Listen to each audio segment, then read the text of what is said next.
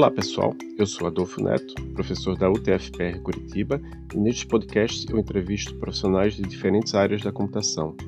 Neste episódio eu conversei com Guilherme de Maio, ele é desenvolvedor com foco em back-end e um dos organizadores do Elug São Paulo, que é o grupo de usuários de Elixir, na cidade de São Paulo. Ele começou a trabalhar com Elixir em 2015 em uma startup cujo CTO apostou em Elixir já lá nos primórdios da linguagem. Ele nos contou a sua experiência com pesquisa, tanto no Brasil como no exterior, e claro, ele conversou com a gente sobre Elixir e sobre sua carreira. Vamos ao episódio.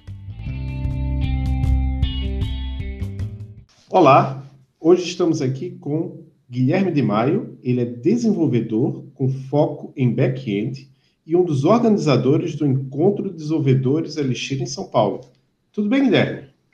Pá, tudo certo, tudo certo.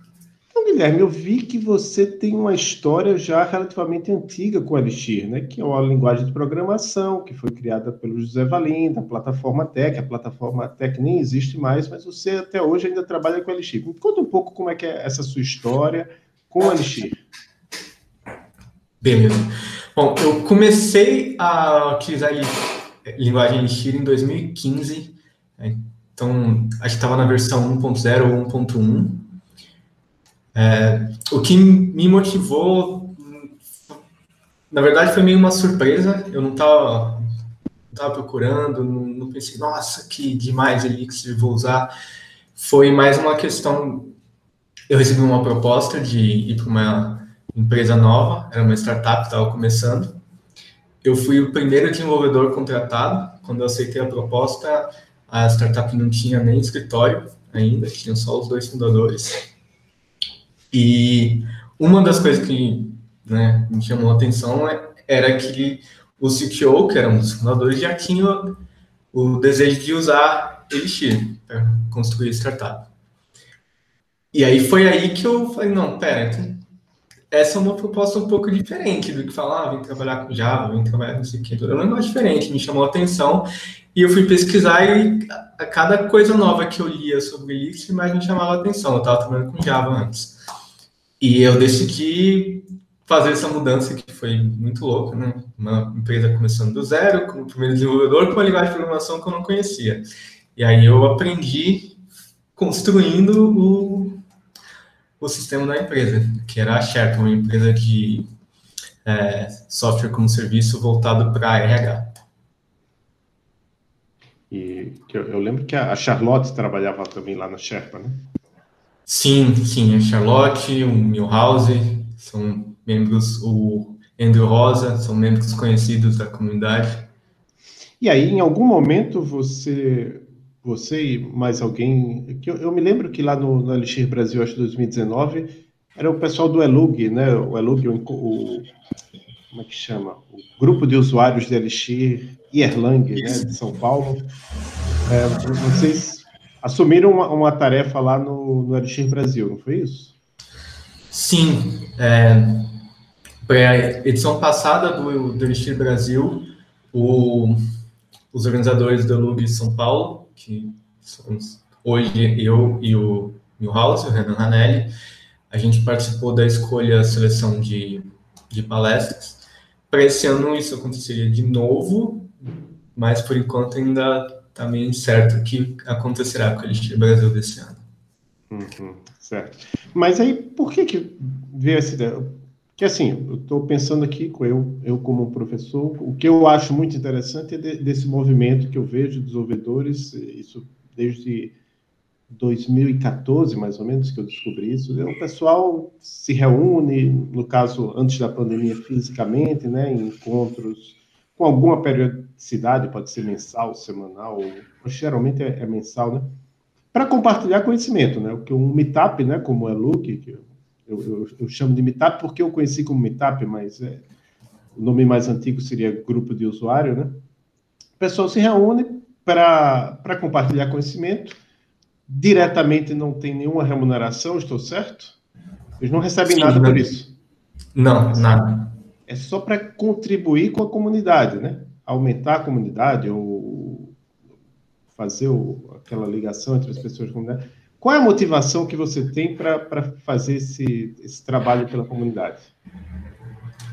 No meu caso, é justamente ver a comunidade crescer e ter cada vez mais pessoas usando a linguagem. Que eu comecei foi meio uma surpresa, mas é uma linguagem que eu me sinto muito confortável em usar. Eu acho que as ideias fazem sentido.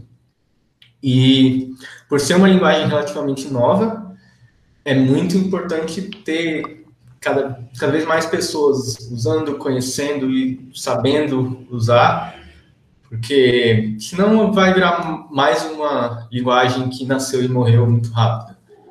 E eu acho que o Elixir tem um potencial de ser uma grande linguagem.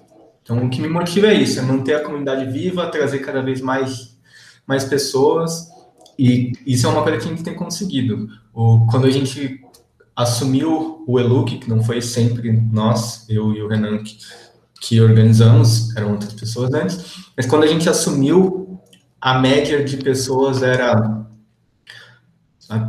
30, quando era muito. 30 é uma média boa.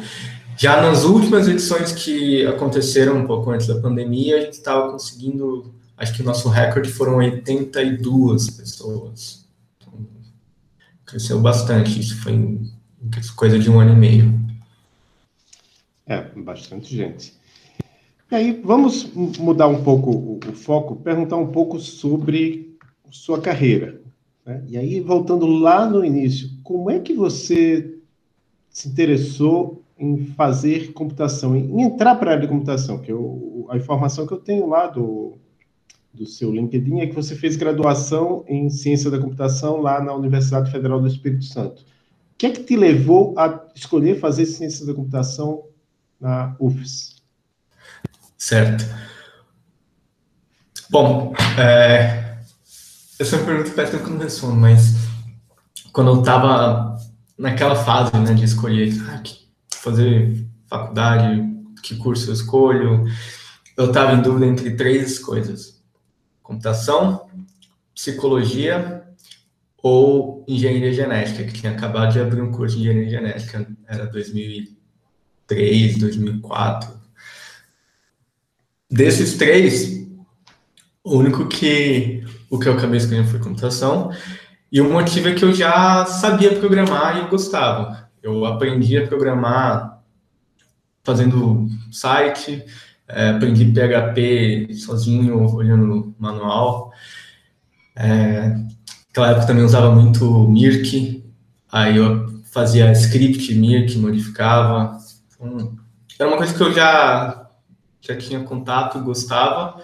As outras duas escolhas era mais assim uma, sei lá, idealização do que seria o curso.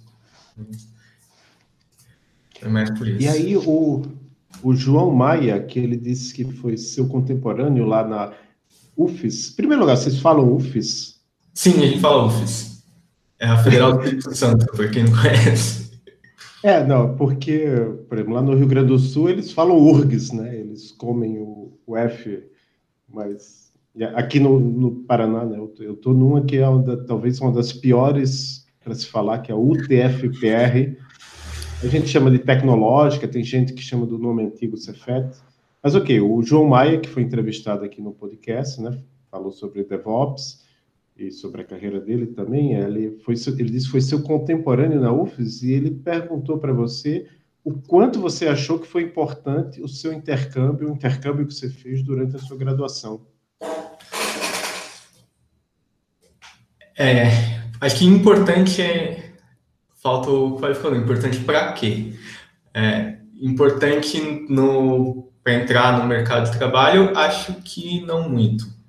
Mas pessoalmente para mim foi muito importante para ver como era o ambiente de pesquisa fora do Brasil e até mesmo pra, no que eu vi do intercâmbio que a graduação de computação no Brasil é muito boa ela cobre uma parte teórica e técnica muito além do que é normalmente ensinado. Inclusive, na Europa, se eu não me engano, os cursos de computação eles têm uma duração menor, tanto de graduação quanto de mestrado.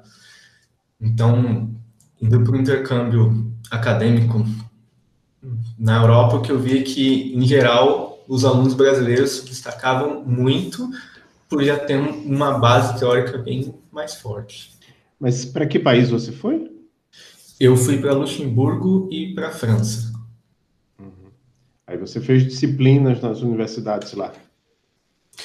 Eu fiz projeto de pesquisa, não cheguei a fazer disciplina. Então, eu trabalhava com outros alunos lá, é, conhecia os professores, colegas de pesquisa, e, e aí tinham alunos de vários lugares. Tinham, que eu me lembre, é,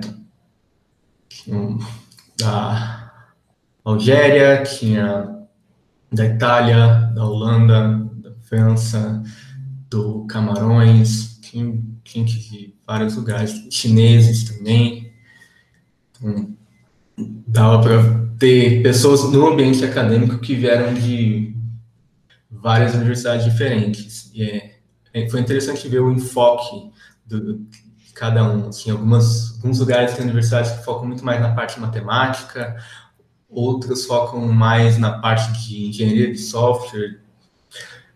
E o que eu vi é que a, a graduação no Brasil ela cobre bastante de tudo, da parte teórica, normalmente tem muito cálculo, muita física, é, da parte de, de, engenharia, da parte de algoritmos, principalmente, e isso, inclusive, da UFES foi, acho que a parte de algoritmos foi muito forte.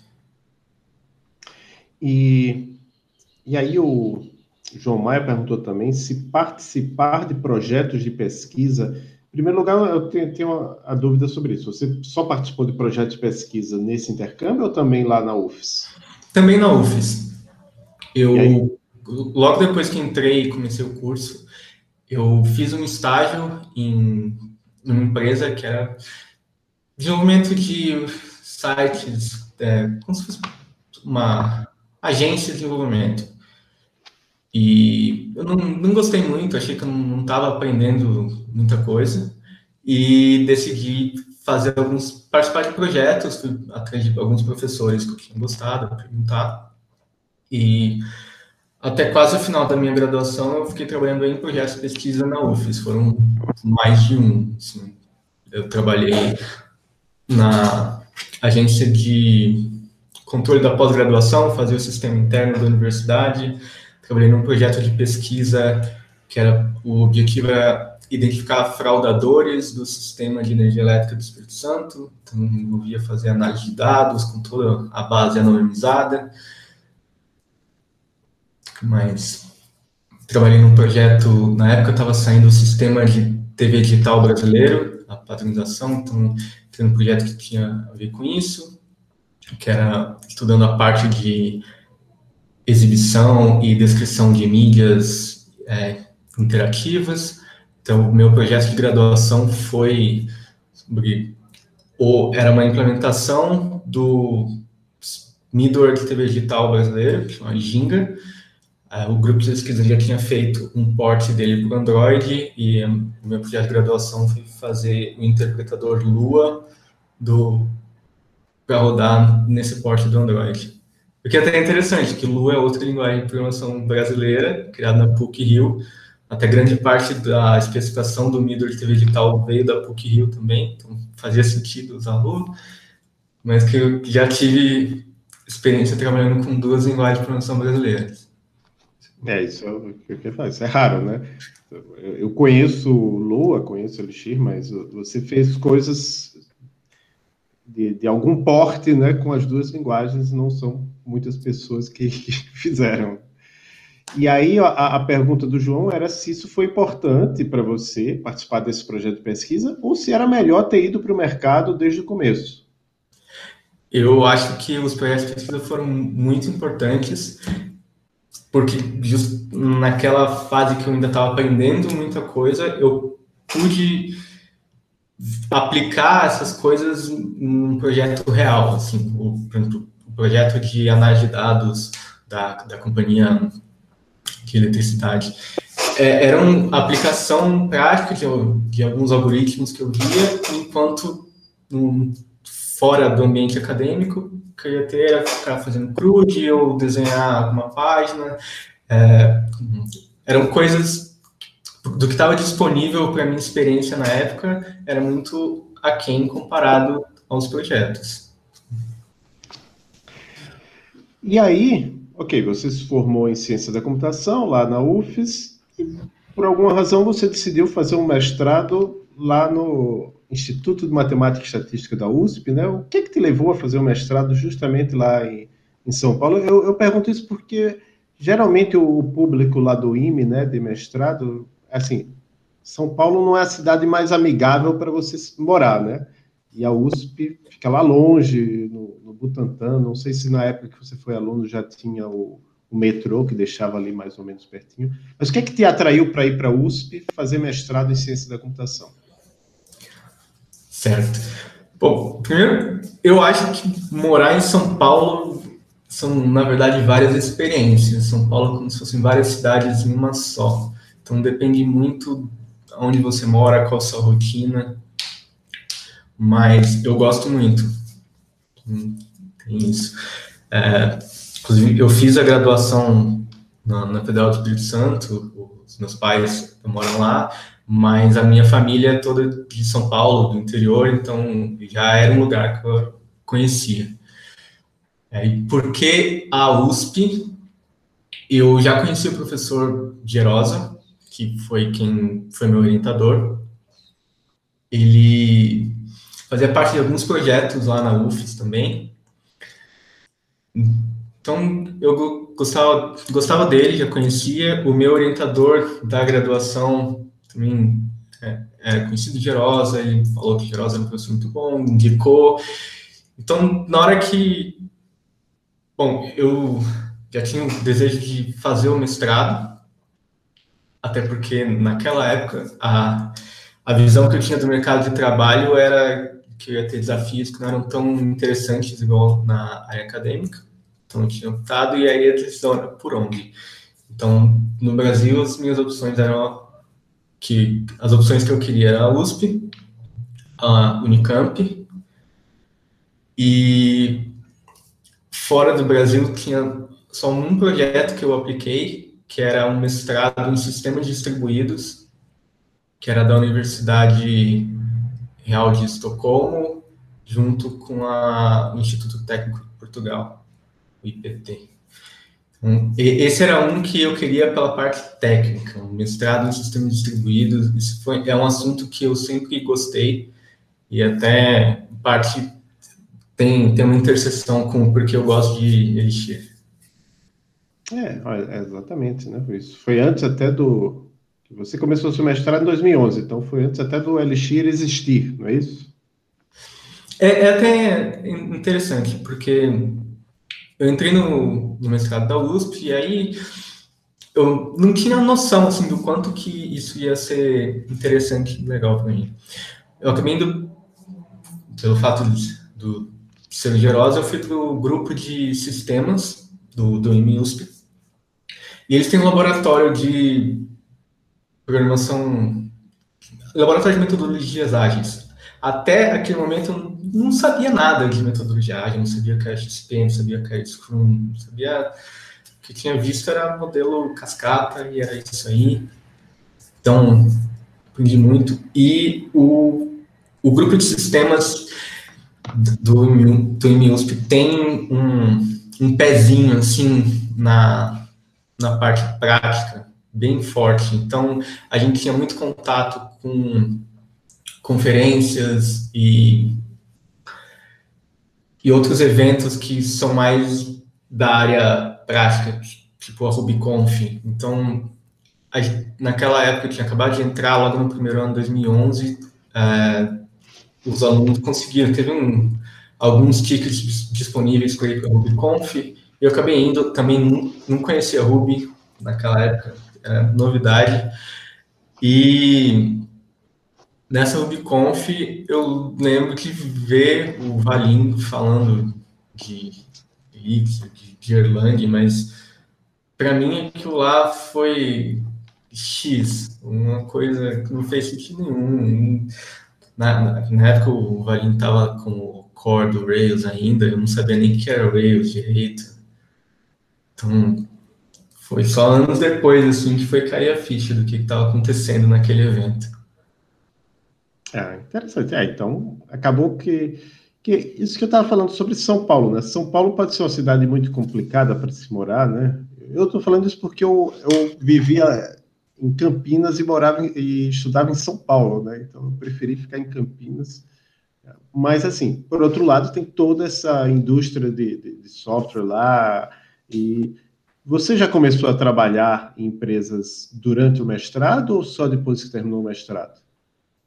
Não, eu comecei ainda durante o mestrado. É, foi difícil. Eu, eu quase larguei o mestrado, porque o ritmo estava muito puxado. O, os meus colegas, tanto de mestrado quanto de trabalho da época, lembram chegando no trabalho com olheiras magníficas. E foi, foi bem puxado, assim, mas eu, eu, eu só comecei a trabalhar depois que eu terminei todas as disciplinas. Mas aí eu demorei um pouco para entregar a dissertação. É, como eu acho que você tinha comentado, né, que você era um geroser, né? Isso. E, e, assim, eu entrevistei o Maurício Nietzsche, o Bruno Cartacho, no outro podcast, entrevistou o Igor Steinmacher, né? Todos orientados pelo Marco Aurélio Tcherosa, que, para quem não sabe, hoje é professor lá na, no Arizona, né? Na Universidade do Arizona. Ele deixou a USP, não sei se ele está em licença não remunerada, mas tecnicamente ele é professor da, da lá da Northern Arizona University, né? E também com o Maurício, provavelmente com o Igor, não, porque o Igor já era professor, mas com o Maurício também ele tinha que lidar com essa situação do aluno estar tá dividido entre dois mundos, né? Que essa é uma das vantagens e uma das desvantagens de São Paulo, né? Para, os professores e para os alunos. Você tem, tem muita oportunidade. O bom, é, e aí eu digo isso como Quer dizer, eu estou aqui em Curitiba, eu sou professor do mestrado profissional, então os meus alunos eles começam trabalhando, terminam trabalhando, né? Mas é, eu queria dizer que o, o, lado bom disso é que às vezes o aluno termina o mestrado e não quer seguir uma, carreira acadêmica, fazer o doutorado, e aí esse, esse gap assim entre terminar o mestrado e conseguir uma ocupação é mais complicado. Para vocês, eu acho que foi, foi mais fácil. Né? É verdade, é um, é um bom ponto. Que até foi o meu caso, eu ainda não decidi fazer o doutorado. É, não, é, é isso, é que a princípio o doutorado é, um, é uma escolha que você faz pensando numa carreira acadêmica. Aqui no Brasil, dificilmente você vai encontrar um doutor em empresa. Né? Nos Estados Unidos é mais comum, mas mesmo assim eu, eu me pergunto, será que era necessário o doutorado? Não sei.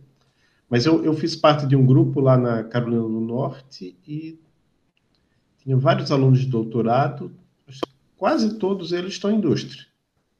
Diferentes graus de indústria, um está na IBM, outro está na Phase Change. Acabei de, de twittar um de, de um que ele ele ele está numa, numa indústria, numa empresa, né, digamos assim, mas ele faz alguma coisa de pesquisa lá também. Então aqui eu acho que é mais raro você ter uma empresa brasileira que que além de fazer um trabalho de desenvolvimento também precise do, de um doutor para fazer pesquisa. Mas aí eu queria saber sobre sua ocupação atual, né? Que você está trabalhando num, numa empresa que, que é Telnix, mas o, o que, eu, que, é mais importante agora é, é, saber assim, como é que é seu dia a dia. Que você trabalha remoto para uma empresa dos Estados Unidos, como, como é que isso funciona na prática? Certo. Bom, é, a Telnix é uma empresa que nasceu nos Estados Unidos, mas até o começo do ano, ela tinha escritório em quatro lugares: em Chicago, em Dublin, que são os dois escritórios principais, que são da Telnex, e tinha um escritório em Varsóvia, na Polônia, e um aqui em São Paulo. O, tanto de Varsóvia quanto aqui de São Paulo, eles tinham acabado de abrir, mas foram fechados devido à pandemia. Mas eu entrei lá em 2017, quando ainda não tinha, só Chicago e Dublin. E foi a minha primeira experiência trabalhando remoto. Na, na época, por motivos pessoais, eu precisava da flexibilidade de poder trabalhar remoto. e eu queria continuar trabalhando com Elixir. Então, esse, essa interseção de empresas remotas com Elixir não era muito grande na época. Então, a, a Telnix estava lá à disposição. Foi, foi um match. Quando eu entrei, eles estavam procurando alguém para trabalhar com Elixir, que eles já usavam a linguagem. E, bom, funcionou.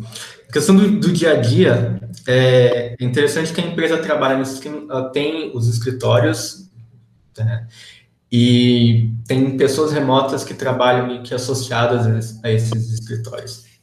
A ideia é que é importante ter um lugar para as pessoas se encontrarem e poderem trabalhar juntas, mas que ao mesmo tempo o talento e as pessoas boas estão em todos os lugares que você precisa contratar remoto se você quiser acessar esse talento.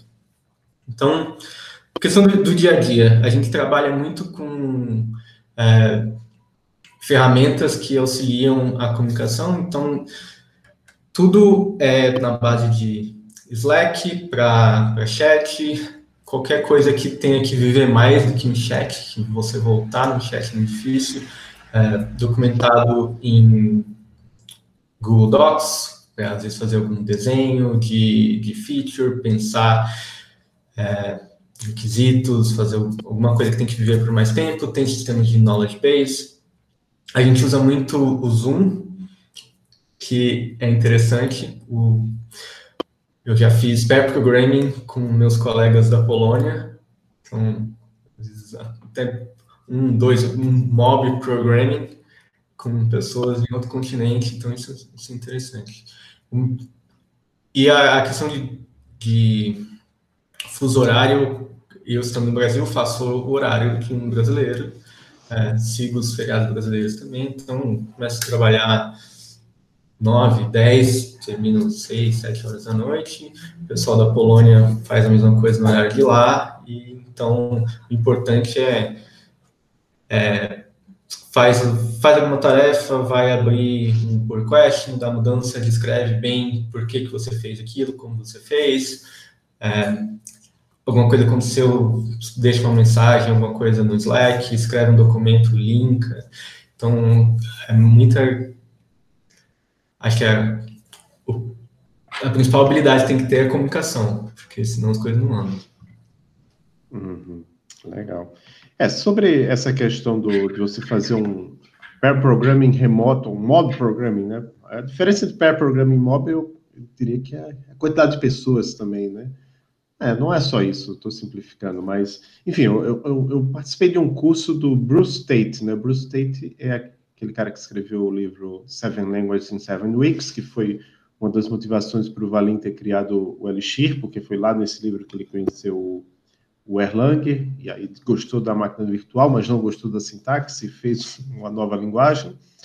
E o Bruce ele fez exatamente isso. É, era um curso, era ele, eu, mais quatro outros programadores, um no Canadá, os outros três nos Estados Unidos, e a gente fazia o mob programming assim, no sentido de a, a gente estava usando o Zoom também, e a gente alguém era ficava responsável por programar, né? Os outros viam e comentavam e quando um deles terminava alguma feature, ah, opa, vou fazer um, um commit aqui, um, um push lá para o site. Envolvia até um pull request, né?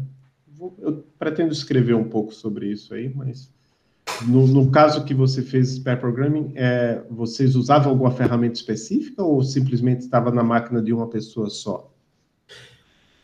Simplesmente na máquina de uma pessoa só. É, compartilha o editor Cada um usa o seu editor de preferência. É, quando tem troca, o que a gente faz é usa o Git, faz o commit, envia para o repositório, o próximo pega as mudanças mais atualizadas e continua daí. Uhum. É, então foi, foi exatamente isso. Com relação a programar, você já falou que foi um pouco que te levou para a computação, né? Você já sabia um pouco programar. Você pode dizer hoje em dia considerando que isso hoje é sua profissão, você gosta de programar? Gosto. Você faz, você programa nas horas vagas ou você não chega tanto? Às vezes, assim, eu tenho outros interesses, mas às vezes eu quero muito fazer alguma coisa e eu programo nas horas vagas. Eles programam alguma coisa para mim, algum sistema, é, alguma coisa open source. Mas eu tento conciliar outras coisas. Eu acho que, não é porque você gosta que você precisa fazer isso o tempo inteiro.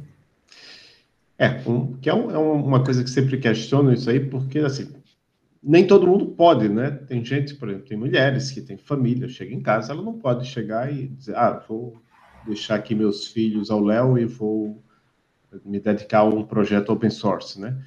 Então, a, a, crítica que se faz a essa questão da pessoa programar nas horas vagas não é que é errado você programar nas horas vagas, é, é errado a empresa exigir que você programe nas horas vagas, esperar que você programe nas horas vagas. Com certeza. E aí você falou sobre essa questão dos seus intercâmbios, e também no mestrado, né? Eu vi que a sua dissertação de mestrado foi escrita em inglês, né? Não sei se no intercâmbio Luxemburgo, provavelmente você se comunicou com as pessoas lá em inglês, certo? Sim, no, nas duas experiências a linguagem de comunicação era inglês, é, e no caso da minha dissertação eu comecei a descobrir o tema que eu ia fazer quando eu estava no, no, intercâmbio. Então, eu comecei a escrever quando eu ainda estava lá. O meu orientador do intercâmbio, é, que me ajudou muito, o Animesh Patak. E, então, foi o motivo de eu escrever em inglês foi por causa disso. Certo, mas aí isso quer dizer o quê? Como hoje você trabalha remoto numa empresa que se comunica em inglês, foi importante já ter tido essa experiência nesses momentos anteriores. Ah, com certeza. É, acho que ter, ter já essa experiência, até quando eu fui fazer meu primeiro intercâmbio, que foi para Luxemburgo, a, a UFES pedia que tivesse um contrato de estágio firmado entre as duas universidades para poder enfim, burocracia.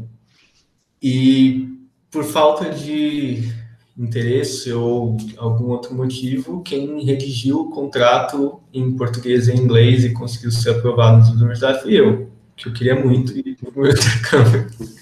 Então, já, acho que a necessidade empurra para essas coisas, mas com certeza já ter feito esse tipo de coisa ajuda muito.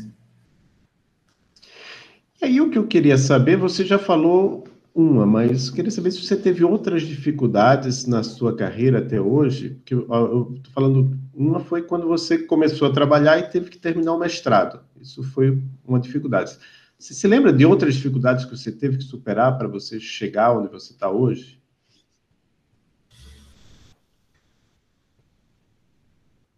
Essa é uma pergunta muito difícil para mim, porque a minha memória é horrível. Eu, eu é, eu não lembro muito das coisas ruins que aconteceram. É, eu lembro mais das coisas boas. É, acho que não teve nada assim que me. Se você tivesse me perguntado antes, eu não ia nem falar de, de trabalhar, fazer um mestrado e, e trabalhar ao mesmo tempo, porque não ia nem passar na minha cabeça. Acho que uma questão minha que eu, eu passo por cima. Não teve tem nada que me, me salta a memória de, de pensar. É só dificuldade normal de cada dia ter uma coisa diferente e ter que se adaptar. É. Nada que seja ah, sofri um acidente, que sofri assédio, não, não tem, né, como desenvolvedor homem, branco, para mim, não, não, não eu reconheço que foi muito mais fácil que para outras pessoas. Não teve nem, nenhuma dificuldade. É, eu... É, não, eu faço justamente essa pergunta porque eu sou host também de outro podcast, né, co-host do Emílias Podcast. Lá a gente sempre pergunta às mulheres essa faz às mulheres essa pergunta e geralmente elas sempre têm uma ou mais histórias para contar, né? Outros podcasts também, tem um podcast Somos Cíntia, então, tem dificuldade de assédio, dificuldade de, de, você não, não conseguir uma vaga porque alguém achou que você não, não era capaz. E, e eu vejo que para os homens esse problema é, é bem menor. Principalmente, claro, é, você falou bem também, tem também esse recorte assim do homem branco de classe média, para a gente geralmente é, é mais fácil. Quer dizer, eu estou supondo que você era de uma família de classe média, estou certo? Sim. Né? Também está tá de acordo. E aí, outra questão também que, que eu gostaria de saber é sobre matemática. Você, você se lembra se você, você já falou que não tem uma boa memória assim sobre o passado, mas você, é, você se lembra se isso foi uma coisa que te fez seguir a carreira na computação? Dizer, pô, eu gosto muito de matemática, computação tem matemática, então vou seguir carreira na computação. Acho que talvez, assim, eu sempre tive facilidade em né, as matérias exatas, que se chamam matemática, física, até química também pode ser considerado, mas não, não foi nada de, de gosto muito de matemática, vou para a computação. É, tinha certa facilidade com isso. Agora vamos voltar um pouco ao Elixir, né? Elixir ou Elixir, às vezes a gente fala um ou outro, né? Eu, eu Cada hora de uma vez, né? É, eu procuro seguir aquela orientação lá do Luciano Ramalho, ele falou isso na Elixir Brasil 2019. É, você está no Brasil falando em português, fala Elixir, em inglês você fala Elixir, né? Claro, em inglês a gente tem que falar Elixir, né? Senão ninguém vai entender. Mas é, ele, o que ele abriu foi um, uma porta para você falar Elixir aqui no Brasil. Como é que você vê o, o, o estado atual do, do, ecossistema de Elixir, pensando em, em, software principalmente? Você acha que se alguma empresa quiser adotar Elixir em produção, já tem o suficiente para o que ela queira, queira fazer? Aí provavelmente isso depende, mas depende de que? O, como é que está esse ecossistema? Beleza. É, como você falou, é sempre depende. Acho que tem que ver qual é o contexto mas comparando com como era o ambiente em 2015, já melhorou muito. É, então, para fazer um, uma aplicação que, às vezes, precisa ter um, um site com administração, alguma coisa que integra com outras APIs, quase tudo já existe e tem uma maneira de ser feito. Tem alguns tipos de aplicação em que você escolher Elixir, você vai poder aproveitar mais as vantagens. Então, aplicações que têm concorrência muito grande, é, no caso da, da Telnix, que é uma empresa de telecomunicações, a gente precisa, às vezes, lidar com processos de vida longa, né? A gente trata, em vez de requests pequenos, que duram segundos, tem ligações telefônicas, para durar horas. Então, a gente mapeia isso dentro da, da VM do, do Erlang, criando um processo para cada ligação. Esse processo pode ser replicado, a gente tem os nós formando um cluster Erlang. Então, tem alguns tipos de aplicação que faz mais sentido usar, mas, em geral, o ecossistema hoje está bem melhor. Claro que, comparando com outras linguagens, não, não tem tudo. Eu vou fazer, se tiver alguma aplicação de é, análise de dados, data mining, provavelmente é melhor você ir escolher o Python ou Scala com Spark, mas é, é, é um contexto específico. Né? Então, para quase tudo, as coisas que você precisa para desenvolvimento web e desenvolvimento embarcado também, a gente tem o framework o Nervous, que é para você desenvolver para Elixir embarcado. Eu ainda não tive a oportunidade de brincar com eles, é bem interessante. Mas quase tudo tem bibliotecas para integrar, é, para você pegar telemetria, você conseguir ver todas as métricas de como está a sua aplicação, como está a sua VM, integrar isso no seu sistema de coleta e análise de métricas, é, integração com, com é, serviços que são comuns na área, já quase todos que se usam mais comumente têm biblioteca para Elixir, é, o deployment está um pouco melhor, isso é sempre um assunto meio polêmico de como é que você faz o deploy da, da sua aplicação. Então, eu diria que depende muito do contexto. Eu, eu acho que o que eu fiz de ir para uma empresa que está começando do zero e pegar, começar com Elixir com certeza não vai ser experiente de todo mundo. Eu acho que faz mais sentido se você tem um grupo um pouco mais coeso, em que alguém ou já tem experiência, ou todos tenham desejo e tenham como é, dar o devido suporte à aplicação, principalmente num contexto de empresa, que você faz o software para atender algum algum requisito, algum problema, alguma coisa que você precisa resolver. Então, aquilo lá se não estiver gerando dinheiro para a empresa, está gerando prejuízo. Então, tem que balancear, balancear essas coisas e ver se faz sentido. É, tem essa questão que é sempre um, uma espécie de um equilíbrio meio instável, né? Acho que provavelmente todo equilíbrio. Assim, quanto mais empresas adotarem, mais vai ser a necessidade de profissionais mas se não tiver profissional no mercado, a empresa não vai querer adotar. Mas aí, para que, que o, alguém vai estudar Elixir se não tiver vaga, né? Então, eu acho que me parece que o Elixir ainda está numa, numa, situação assim, tem mais gente querendo trabalhar com Elixir do que vaga de Elixir. Pelo menos vagas de iniciantes. Mas eu realmente não tenho certeza, isso é só um, um chute baseado no que eu vejo. Mas o que eu queria saber de você é se no seu dia a dia você precisa programar em Erlang também. Ou precisa, pelo menos, ler código em Erlang. É, acontece, mas não é tão comum. É, tem, tem algumas coisas que, às vezes, uma biblioteca é só um, uma camada Elixir em cima de uma biblioteca feita em Erlang. Então, se você tem algum problema, alguma coisa, você precisa descer para Erlang. E tem algumas coisas que são feitas em Erlang e não vão ser adicionadas em Elixir. Por exemplo, a parte de criptografia é tudo no Erlang Crypto. Se você precisa, vai lá, lê o manual do Erlang e vê como funciona.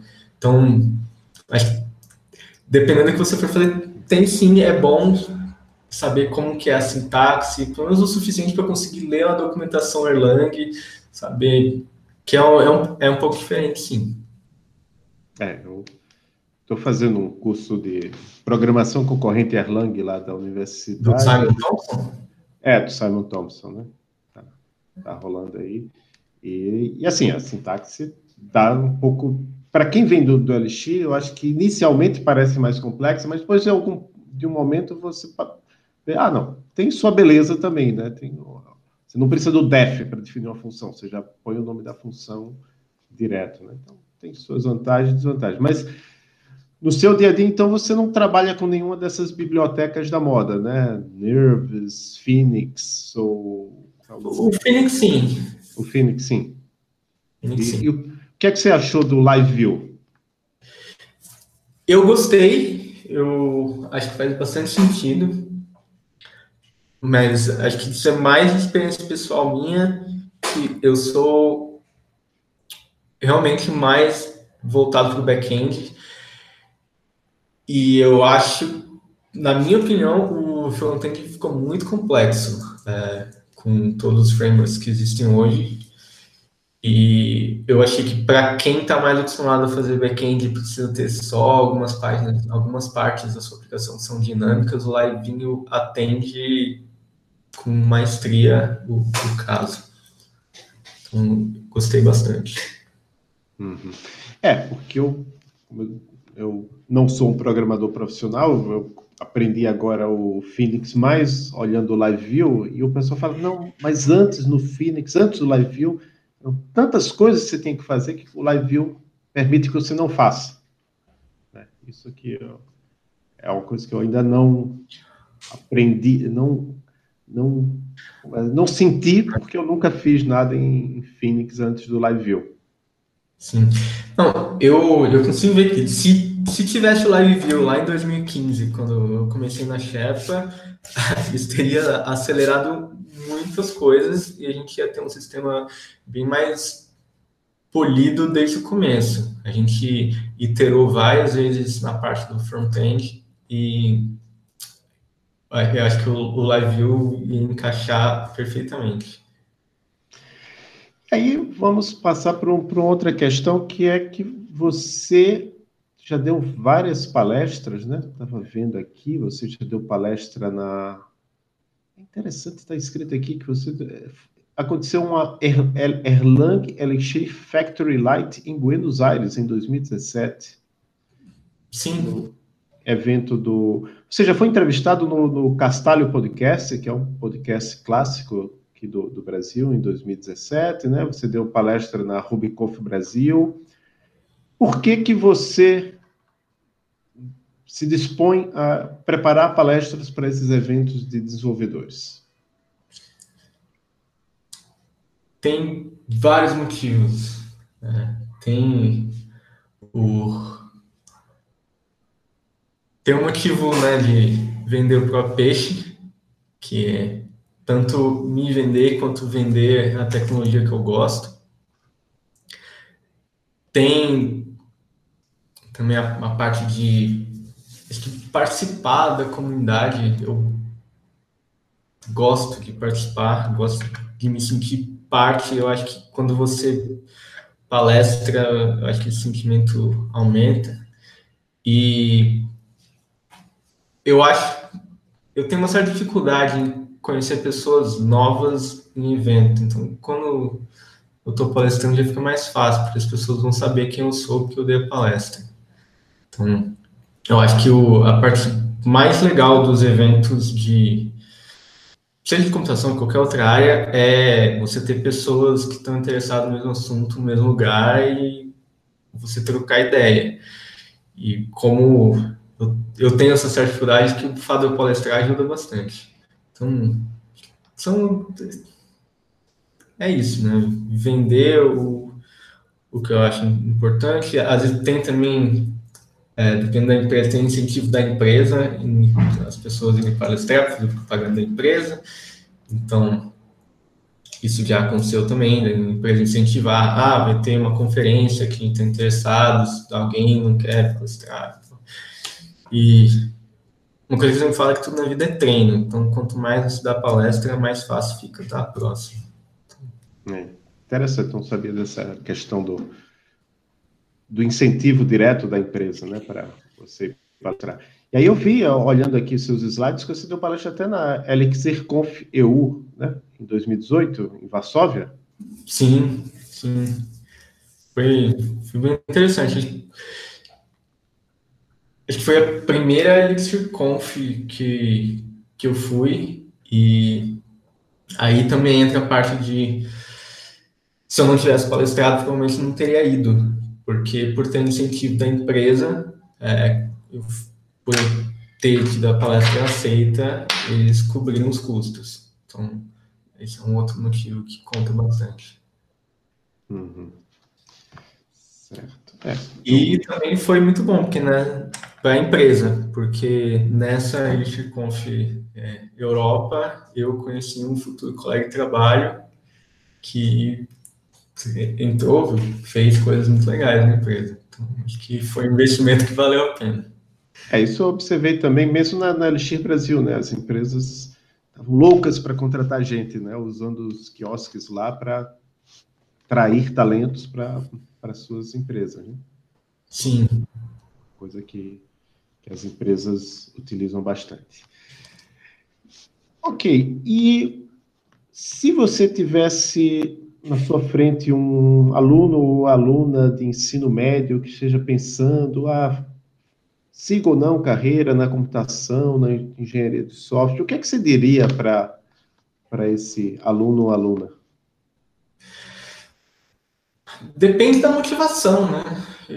Eu, eu acho que o que eu diria é que a carreira de computação hoje é uma que eu vejo futuro. É, a gente tá, tá num momento que as coisas são muito incertas e eu acho que, pelo menos na parte de computação, de programar, é uma que eu não vejo a sua capacidade de trabalhar sendo diminuída nos próximos anos. Então, eu acho que é um investimento no prazo. Mas, né, nem com a inteligência artificial, será que não vai ter um algoritmo de inteligência artificial que vai substituir os programadores? Eu acho que não. Eu acho muito difícil. Acho que mesmo que a profissão de programador seja mais comum, é possível que a gente tenha, é, sei lá, programadores como se fosse, é, sei, como se fosse operador de máquina numa produção, só ajustar algoritmos, consertar coisas, não sei. Eu, eu acho que como as coisas estão hoje ainda o papel do programador é muito forte. Eu acho bem difícil que tenha algum algoritmo, alguma inteligência artificial que possa substituir tudo. Uhum. Com relação a aprender Elixir, você você realmente aprendeu Elixir muito tempo atrás, né? Assim, relativamente, considerando a idade de, de Elixir. Sim. Você acha, você acha que hoje em dia é, ficou bem mais fácil para um novato aprender Elixir? Eu acho que sim. Eu acho que. Mas com. Porém, é mais fácil se você sabe inglês.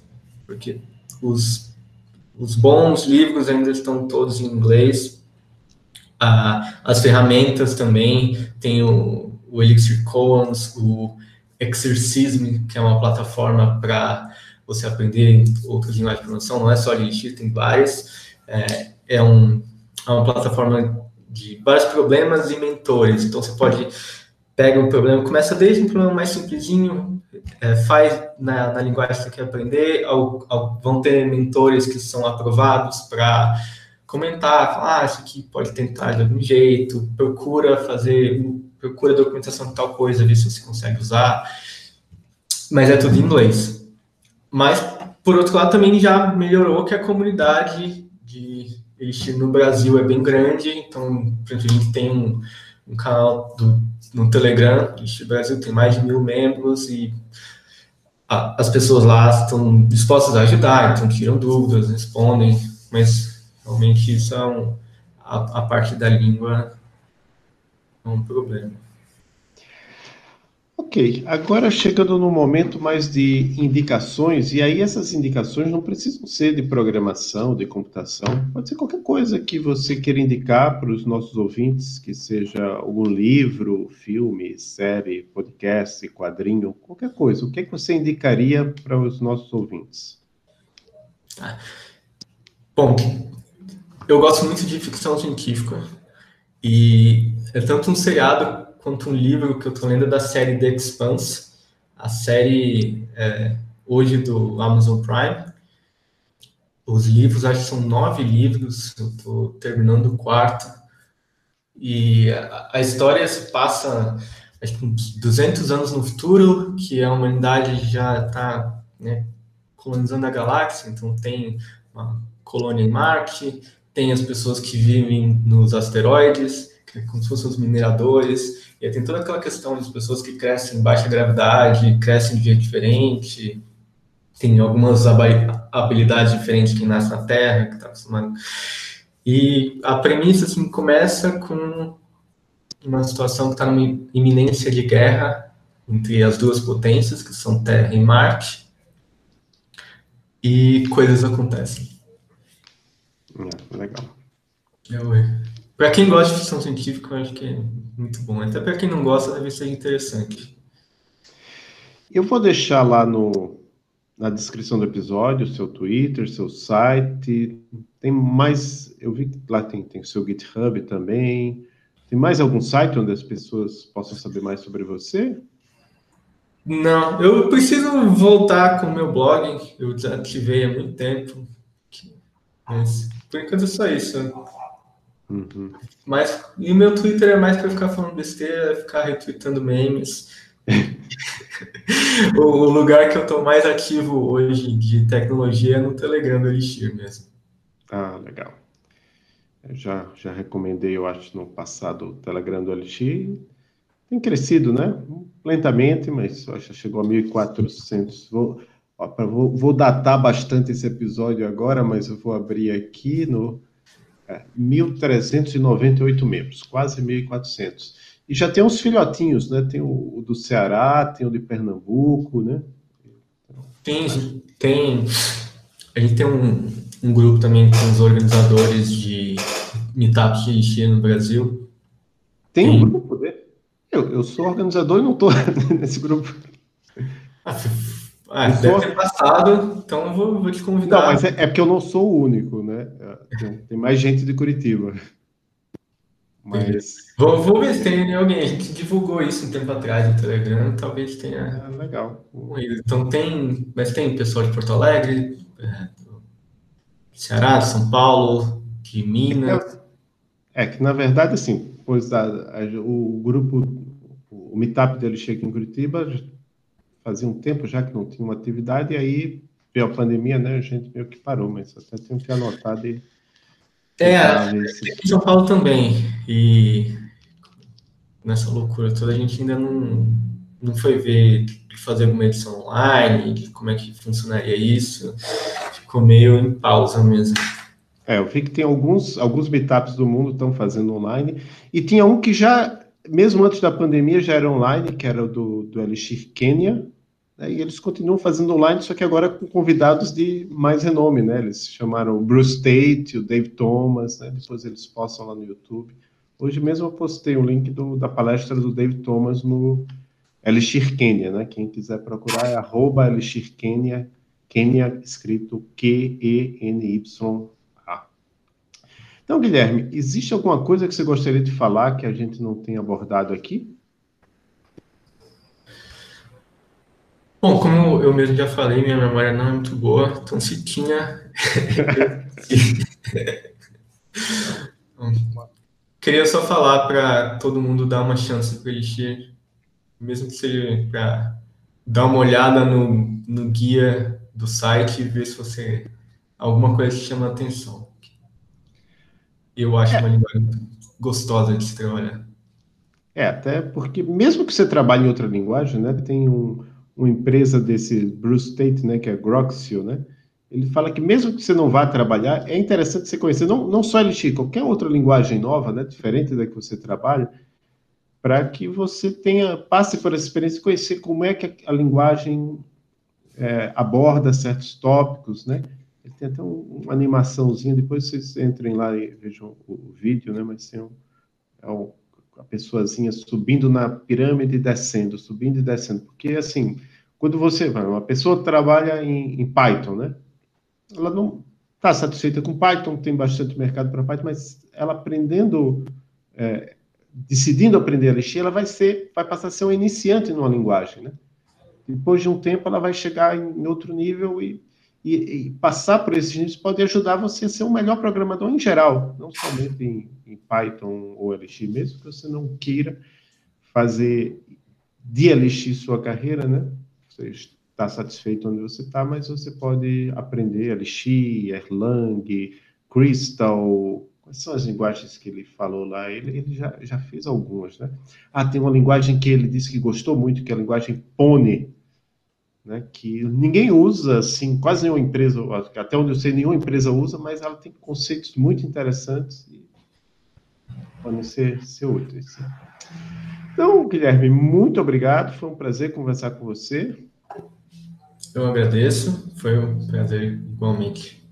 E se tudo der certo, nos vemos na próxima Elixir Brasil, pode ser em 2020, 2021, 2022. Que você está fisicamente, você está em São Paulo, não é isso? Sim, sim. A, a, empresa nos Estados Unidos, você está em São Paulo. Então, o Elixir Brasil tem acontecido em São Paulo, né? Então, se, se tudo der certo, a gente se, se encontra lá. Um grande abraço. Que não seja em São Paulo, estarei lá. E a próxima pode não ser esse ano, mas com certeza haverá. tá bom. Um grande abraço. Um abraço. Tchau.